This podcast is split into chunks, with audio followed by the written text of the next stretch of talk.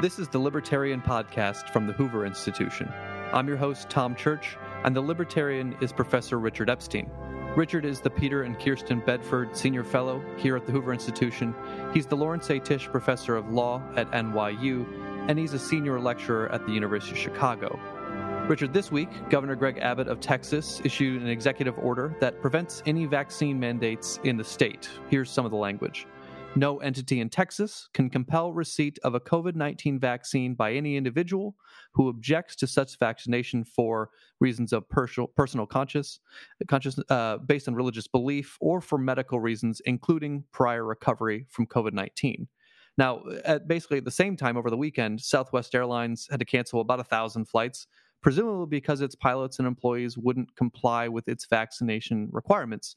Southwest Airlines, of course, is headquartered in Texas as is American Airlines, which has said it will require vaccines for its 100,000 person workforce, spread out across the country, of course.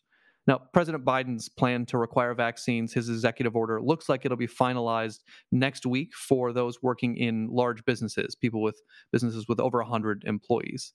The, the question is on one hand, you've got Governor Abbott saying you can't do this in the state of Texas. And then you've got President Biden putting together an executive order on the federal level. Well, who's going to? You want my opinion on this? I, I would like to see your prediction on on what you know.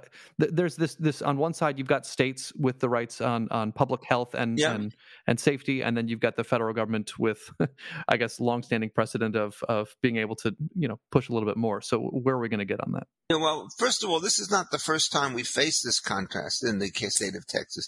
There was also the question of what the state and what the federal government could do with respect to um, illegal aliens coming into the United States who have tested positive with COVID and how they were to be treated. And what Governor Abbott argued was that to the moment that they're inside the state, they're subject to the same sanctions that anybody else inside the state is.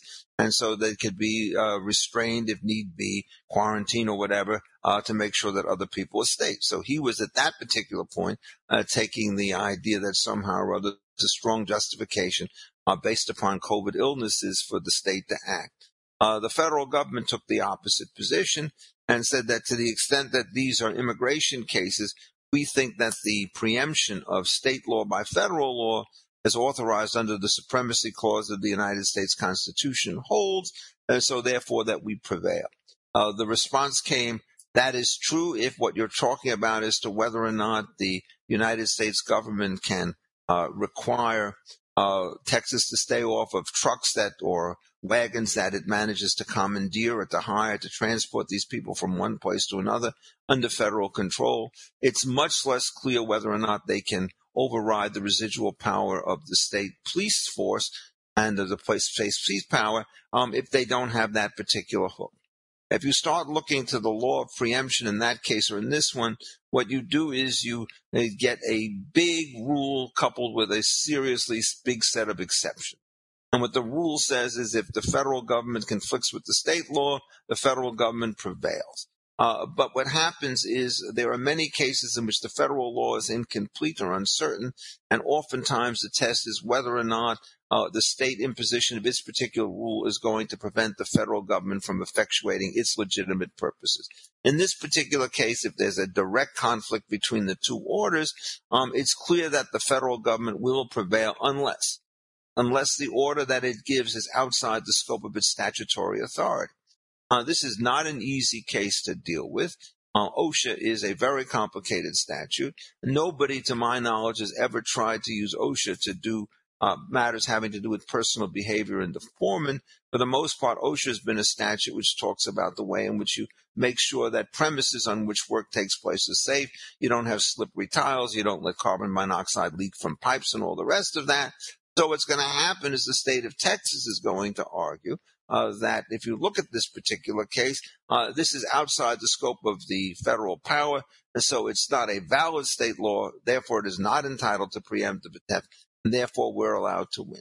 Now, the state, the federal government is now going to come back and says, look, uh, these statutes are all kind of uncertain about what's going on. And what we think is that we are entitled to a certain degree of deference when we decide to give an expansive and muscular interpretation of our particular statute. And so therefore we ought to prevail. And then the state is going to come back and say, the rule that you announced may be true with respect to things that are admittedly inside your jurisdiction, but there should be no federal deference whatsoever. Or, or, deference to federal agencies if what they're trying to do is to expand their jurisdiction beyond what Congress had done and thereby intruding upon the province of the state. And so you can see how this thing is going to go on. Very long, very complicated, very com- convoluted or what's going to also influence this kind of a situation, there's going to be the real question is to the extent that popular sentiment starts to boil up in one direction or another. My prediction is that the majority of people will think either for prudence or because of just general uh, not wanting to get themselves into trouble, oh, take the vaccine.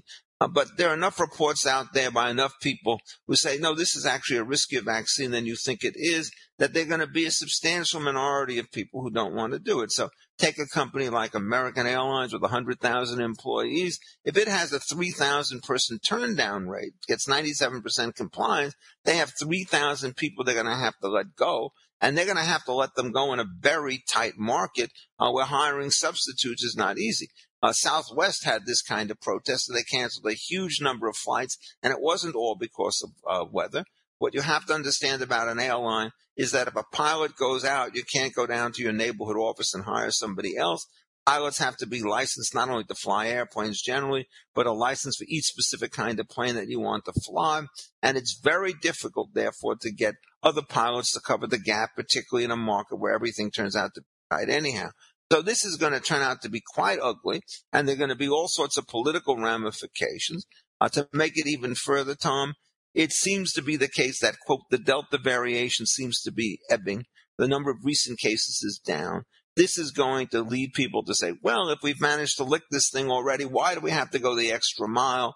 And so you're going to be having medical disputes on top of the legal disputes um, I wish I were engaged on one side or another in this because this is going to be a legal fight for the ages. Well, next I want to talk about the role of government and its approaches to private businesses, what it, uh, how much it allows them to to operate as they see fit. Texas is uh, right now an interesting state. It's pretty clear on issues like card check. It's a right to work state.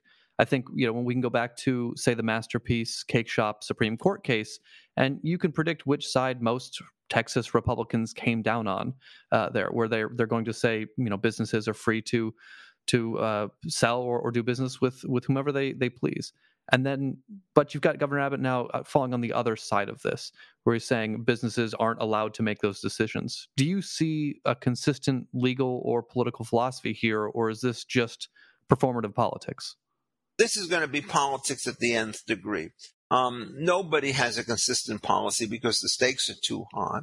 But generally speaking, the rule is that businesses should be allowed, absent specific statutory controls on the other side, to decide whom to hire, how to deploy them, and how to pay them, and so forth. There's civil rights statutes which obviously impinge upon that. I don't think those things are at issue in this particular case. So what the problem is going to be is people are going to start looking at what is happening here and they're going to say, mm, um, is this the sort of thing which is a genuine federal interest in health? And so one of the ways in which you could start to do this is to say, what, what's the risk to other people?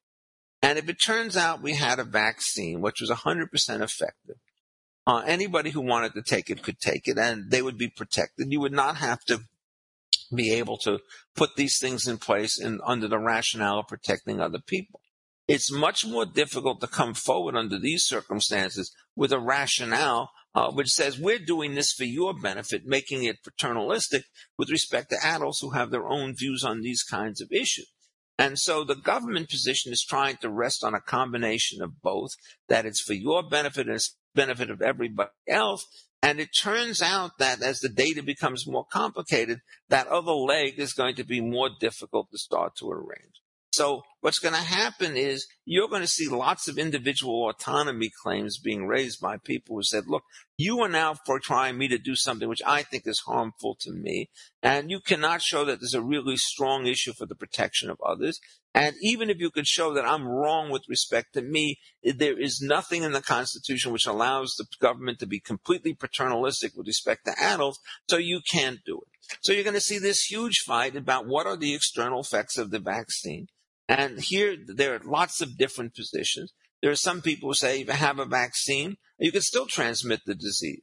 Uh, and then the others say, well, I mean, but it will be less severe. Other people say that it's more severe. There's a huge underlying dispute with respect to the factual predicates under all of this stuff. And so long as you've got that kind of underlying confusion, uh, what you're going to find yourself doing is working a most difficult situation on an ad hoc basis to try to solve these problems. So again, you just can't be very confident in the way in which you predict what the legal stuff is going to be because of all the huge underlying disputes about the medical evidence on this. It's not as though when the president and Mr. Fauci say what they believe, uh, I'm not saying they're wrong. I think they may be right in some cases, wrong in others. But the point about this is that you don't have a situation in which at this particular point there's a sufficient consensus that you can say, well, they're doing this because everybody's behind them. That is not the case anymore.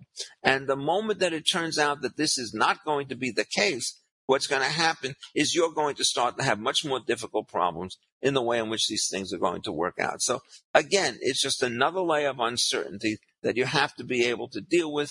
And since you can't deal with it really effectively, what you have to say is uncertainty is the dominant motif as in so many other areas. I mean, it's really difficult and disconcerting uh, to most people to have to face this kind of stuff. But the truth about the matter is that's where the situation uh, starts to lie today. Um, maximum uncertainty, minimum clarity, lots of moving parts on both the facts and on the law, huge differences in popular views, the autonomy issues to uh, big regulators don't matter at all. Uh, but if you're talking about traditional Republican types, that's where they begin their analysis. So one group wants to rate the interest at one and the other wants to rate it at 10. Guess what's going to happen? There are going to be a lot of disagreements between them as to what the true number is. Thus far in the courts, um, the regulators have won. And they've run before some fairly smart judges like Frank Easterbrook, who have said that, you know, you want to come to this particular college, you better get vaccinated if that's what they ask. And if you don't like it, you can go somewhere else. You hear a lot of stuff like that coming out from the courts. Uh, what happens in the Supreme Court, we don't know at this particular point in time. We don't even know if they're the only decision maker that matters. But what we do know is there is just an enormous amount of uh, confusion in this particular area, which will not be rid of in the short run. I want to follow up on on that subject just a little bit here. This fall, it looks like the FDA will approve a vaccine for children as young as five, and then what we're going to see is schools in many states will require that for students to come back once the new term starts, they have to be vaccinated. And uh, much has been made about how this vaccination requirement would be different than other vaccination requirements, the many others that exist in in public schools across the country. I want to know about this argument that this this is allowed because it affects other, the rights of others. In other words, you know, a, a libertarian's always trying to figure out when can I make you do something because it will negatively affect other people if you don't. Well, I mean, this is again a very tricky problem. We rarely have had mandates like this. Generally speaking, if you're talking about polio vaccine, people are sufficiently confident in the vaccine and sufficiently worried about everything else that they're willing to take it a vaccine like this, in which there have been some disputes with the question of whether or not it has collateral side effect, uh, giving it to very young children is going to accentuate this.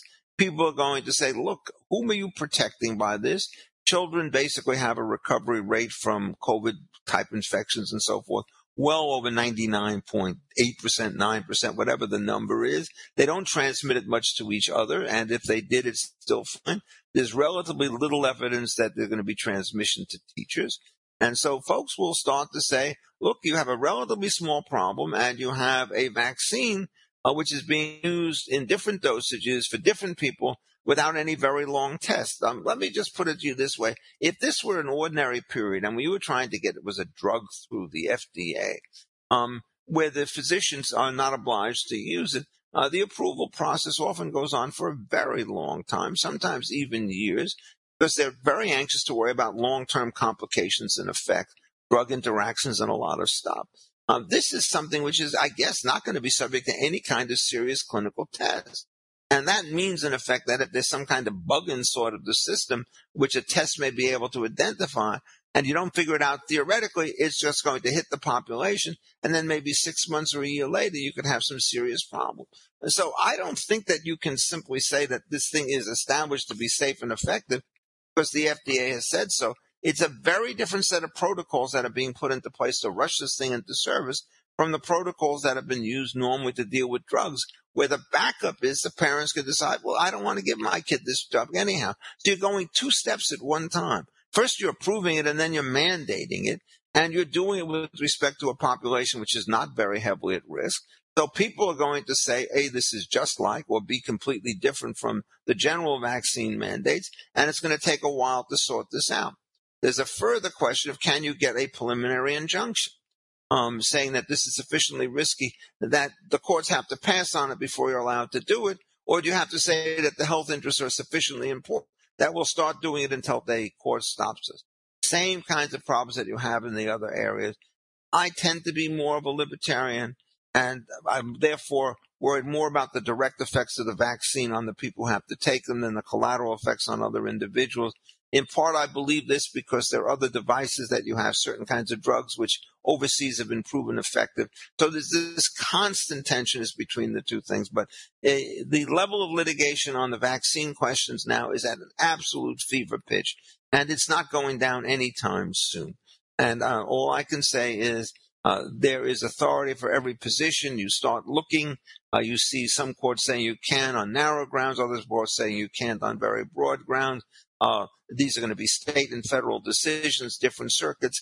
Supreme Court will be reluctant to get involved, but eventually will be drawn in. And Lord knows what's going to happen in the six to nine months that pass uh, before you get an authoritative Supreme Court decision on at least some part of this. So I hate to sound like this, but I'm one of the, on the one hand, this, on the one hand, that. This is not my views. My views are always definite, as you know, Tom. Uh, this is the prediction is what we're trying to make here. And, and I think, in effect, if I had to make a position, Right now, I would say that the people who want to support mandates are going to win more battles than they're going to lose. I think that the tide is likely to shift, particularly if there's any mishap whatsoever with respect to the vaccination, and there'll be a backing off from this particular type of situation. And as we say, Abbott versus our good friend Biden is the kind of, shall we say, uh, the exemplar. It's the a scorpion in the bottle. It's the first case of testing out these two titans, and I'll be very interested to see which way it comes out. Richard, I've got to ask one last question because people always want to know if the government can do what it's doing. President Biden has issued an executive order for federal employees and contractors to get vaccinated. We've talked about that on this program. So many of these questions are untangling positive versus normative. Can they do it versus should they do it? And recently, with Pfizer vaccine being given full approval by the FDA, there's this new question about whether the federal government uh, will require vaccines for domestic flights. I guess a quick question for you to end on: Can they do that? And then should they, they do? That? Oh that? my God! Why are you making my life miserable? I think the answer about this is I am very dubious about making major institutional changes through executive orders. I think they ought to go through traditional a legal process, preferably by legislation, but if not, then through notice and comment hearing by administrative processes. I think Obama and uh, Trump were bad on this issue, but Biden is even worse on this. He's much too eager to use executive orders to achieve ends. So that's the first question. It's the power question. And then there's going to be sort of the individual rights question. If the United States government wants to tell you that you can't fly at all unless you take the vaccine, what it's doing is it's taking its strong monopoly position and telling you that it's so confident that it's right that you can't do anything that you want to. And if you can do it with respect to train planes, you can do it with respect to trains, maybe even private cars on public roads. And somebody's going to come back with the unconstitutional conditions doctrine saying in effect, the moment you have monopoly power, you just don't have the power to exclude or include at will. You have to explain why this is reasonable. And then you're going to get right back into the debate. Is in fact the risk of getting COVID on a plane sufficient enough to impose that draconian remedy? And somebody's going to ask the question, tell me, Mr. President, how many cases of COVID have you been able to detect which have taken place through transmissions that took place on aircraft? I think the number is vanishingly small. And then somebody else is going to say, is all that information relevant? So you're right there in the middle of all this. And ultimately, the way this thing starts to work, if you trust government, um, in general, you're going to basically say the Biden administration gets the benefit of the doubt. If you don't trust government in general and you think the presumption is against it, you're going to go the other way. I'm a libertarian. I think the distrust position is the stronger one. So I am much more leery about this. Uh, but whatever you want to say about Biden, he's not a libertarian. And the question is, how are the courts going to treat this? And many of the judges who are in fact Trump appointees are not libertarian either. They are judges who may personally believe that what he does is foolish, but they're also judges who believe in judicial restraint, even when it looks as though issues about fundamental rights are there. So it, a lot of it's going to depend on how sentiments develop. At present, my guess is the, that, that Biden would win against my better judgment. Uh, but in two months, uh, the situation may be different on the ground, that you come up with a different answer. You've been listening to the Libertarian Podcast with Richard Epstein. Remember, you can read Richard's column, The Libertarian, on defining ideas at hoover.org every week. If you enjoyed our conversation, please rate the show on Apple Podcasts or wherever you tune in. For Richard Epstein, I'm Tom Church. Thanks for listening.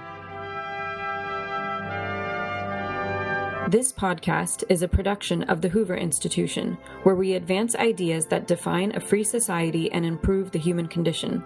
For more information about our work or to listen to more of our podcasts or watch our videos, please visit hoover.org.